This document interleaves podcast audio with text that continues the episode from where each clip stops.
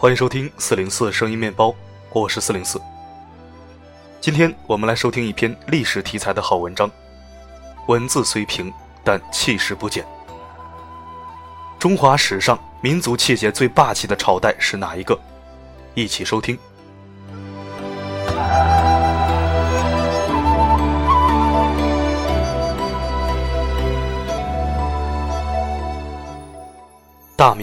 明。终其一朝二百七十六年，不和亲，不赔款，不割地，不纳贡，天子守国门，君王死社稷。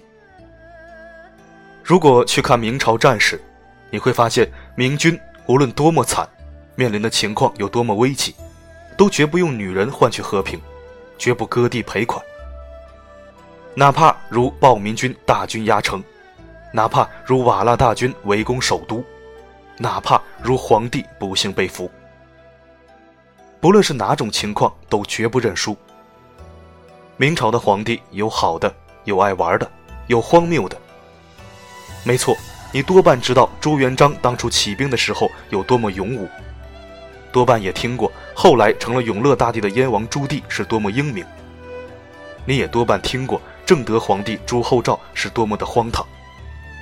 可是明朝的每一个皇帝。却没有一个是软骨头的。你看，如崇祯皇帝天子殉国；你看，如正德被俘绝不求饶；你看，如龙武战死沙场；你看，如赵武被俘绝食自杀。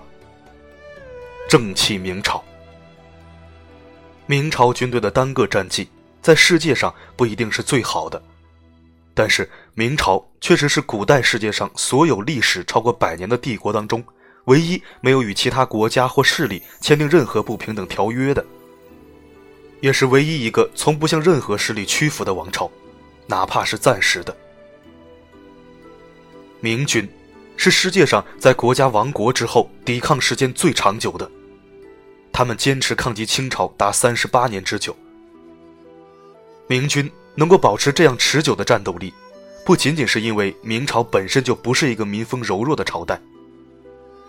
无论是明朝的帝王还是百姓，都有着刚毅不屈的性格。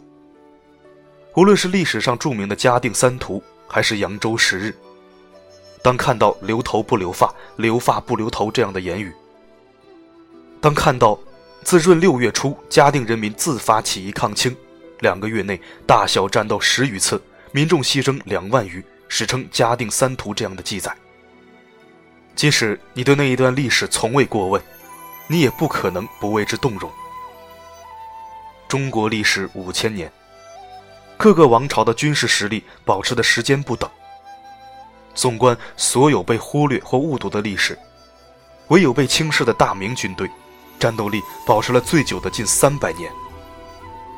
大明一朝二百七十六年，确实没有任何时候对外屈膝一星半点。大明流行骂皇帝。正德年间，皇帝朱厚照要搞出游，遭到了大臣的一致反对，先后杖毙了十几位大臣。但是大臣依然犯言阻拦，最后正德帝只能妥协。在明代，内阁是有权利驳回皇帝旨意的，这是中国历史绝无仅有的。虽然这个权利很少有动用，但是确实存在，这已经是君主立宪的萌芽。明代的士子们视媚上为仇寇，无论什么人有名一代，没有一个媚上的获得好下场的，反而是那些敢于犯言的大臣，成为天下读书人敬仰的典范。在明代，我们记得天工开物，记得那约三百米长的郑和宝船，记得有密集劳动型的作坊出现，记得后膛炮已经规模应用。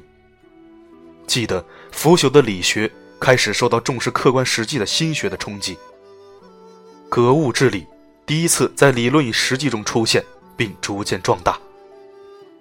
至崇祯年间，每年新出版刊行的各类书籍以百万计，而到了清朝，即使是所谓的康乾盛世，也不过每年四万余册。由于满清的缘故，有人对明朝极尽污蔑之能事。好像明朝是最不中用的朝代。其实只要细心比较，就会发现明朝其实是中国历史上最有骨气的王朝。和号称最强大的汉唐相比，明朝已毫不逊色。长期为明朝边患的是蒙古，而汉朝则是匈奴。愚昧者总是津津乐道于明英宗在土木堡被俘，可是汉高祖当年也被匈奴兵围在白登山七天七夜。最后的解决方案是，汉朝去给单于老婆送礼，请他吹枕边风，这样才放了汉高祖一条生路。而明朝则断然拒绝蒙古索求财物换英宗的要求，英宗皇帝也是宁死不降。最后，明朝另立新军，击败了蒙古军队。汉武帝派兵北伐匈奴，而明成祖则是御驾亲征五征蒙古。敢犯我强汉者，虽远必诛，并不适用于整个汉朝，而明朝也有过类似的辉煌。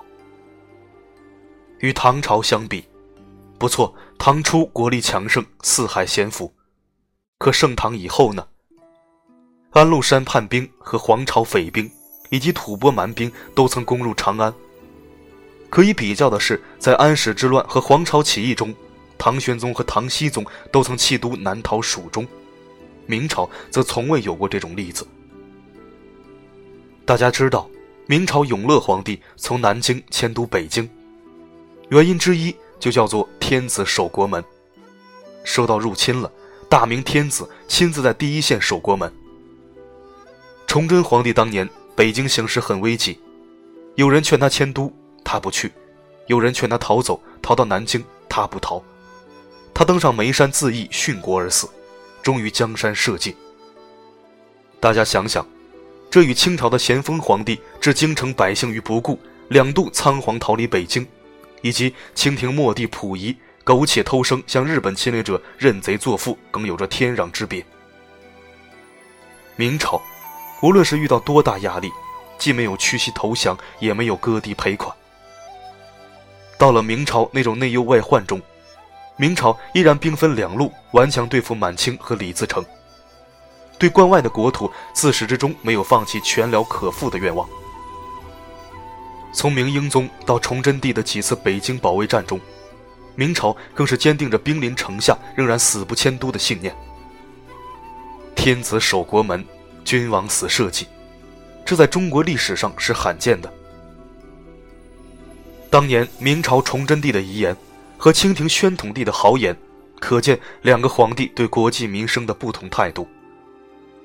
宣统皇帝殉国前怕李自成伤害无辜百姓，就写了一首绝命诗给他：“朕自去冠冕，以发覆面，任贼分裂朕师，误伤百姓一人。”宣统帝溥仪的豪言：“我不管日本人在东北杀多少人，运走多少粮食和煤，只要不让我当大清的皇帝，我就不会心甘。”原文来自溥仪自传《我的前半生》。值得一提的是，明末抗清比南宋抗元更加激烈，全家投井、自缢殉国、力战而死的官员志士无数。光后来被追谥有据可考的就多达八千六百多人。他们大义凛然，壮烈殉国，从容就义，就义前每每慷慨赋诗。明末的绝命诗在数量上是空前的多，而且大都以热爱祖国和坚持民族气节为主题。我想，这就是我中华民族原有的民族性格吧。当年崇祯皇帝抱怨百官都不来上朝。绝望的钟声在紫禁城响起的时候，拼命抵抗的守备太监纷纷惨死在义军的刀下。崇祯皇帝不知道的是，他的忠臣们比他早一天便掀起了自杀的浪潮，因为北京外城已经在头一天就被攻破了。现仅摘录其中一小部分明朝自杀殉国官员名单：东阁大学士。曾在大明二年任河南巡抚、率兵勤王的范景文，已经连续四天未吃饭，在前一天全家投井而死。户部尚书兼侍讲学士倪元禄，全家十三口全部上吊自杀。左都御史李邦华投水自杀，左都副御史施邦耀自杀。另外，后宫周皇后带头自杀，崇祯帝嫔妃并不多，基本自杀。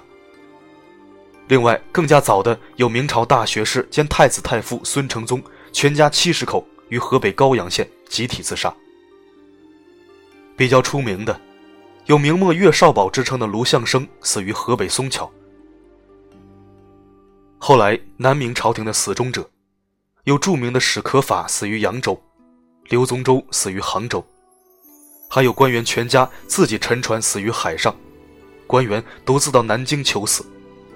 这一切为的就是留名，证明自己的气节。由于刺杀官员者甚众，至少几千人，以至于完整信息难以统计。外国人不太理解这一种现象。任何一朝能够像明末这样死忠者甚多，崇祯皇帝不知道算是幸福还是痛苦。大明王朝，享国二百七十六年。虽日月同辉，光照千秋，却也不能抵挡住历史滚滚向前的车轮。几百年过去了，我们依然怀念大明，那个不和亲、不赔款、不割地、不纳贡、天子守国门、君王死社稷的硬气王朝。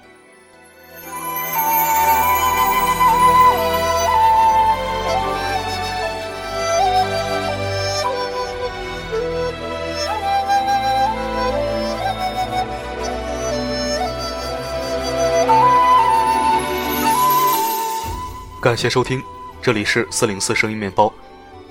本篇文字来自网络，四零四略作修改后整理发布。如果你想听到更多我的声音，可以关注并且置顶公众号，每天一到两篇精选文章，我读你听，希望我的声音能带给您最舒服的视听体验。今天的听我读历史就到这里，我们下期再会。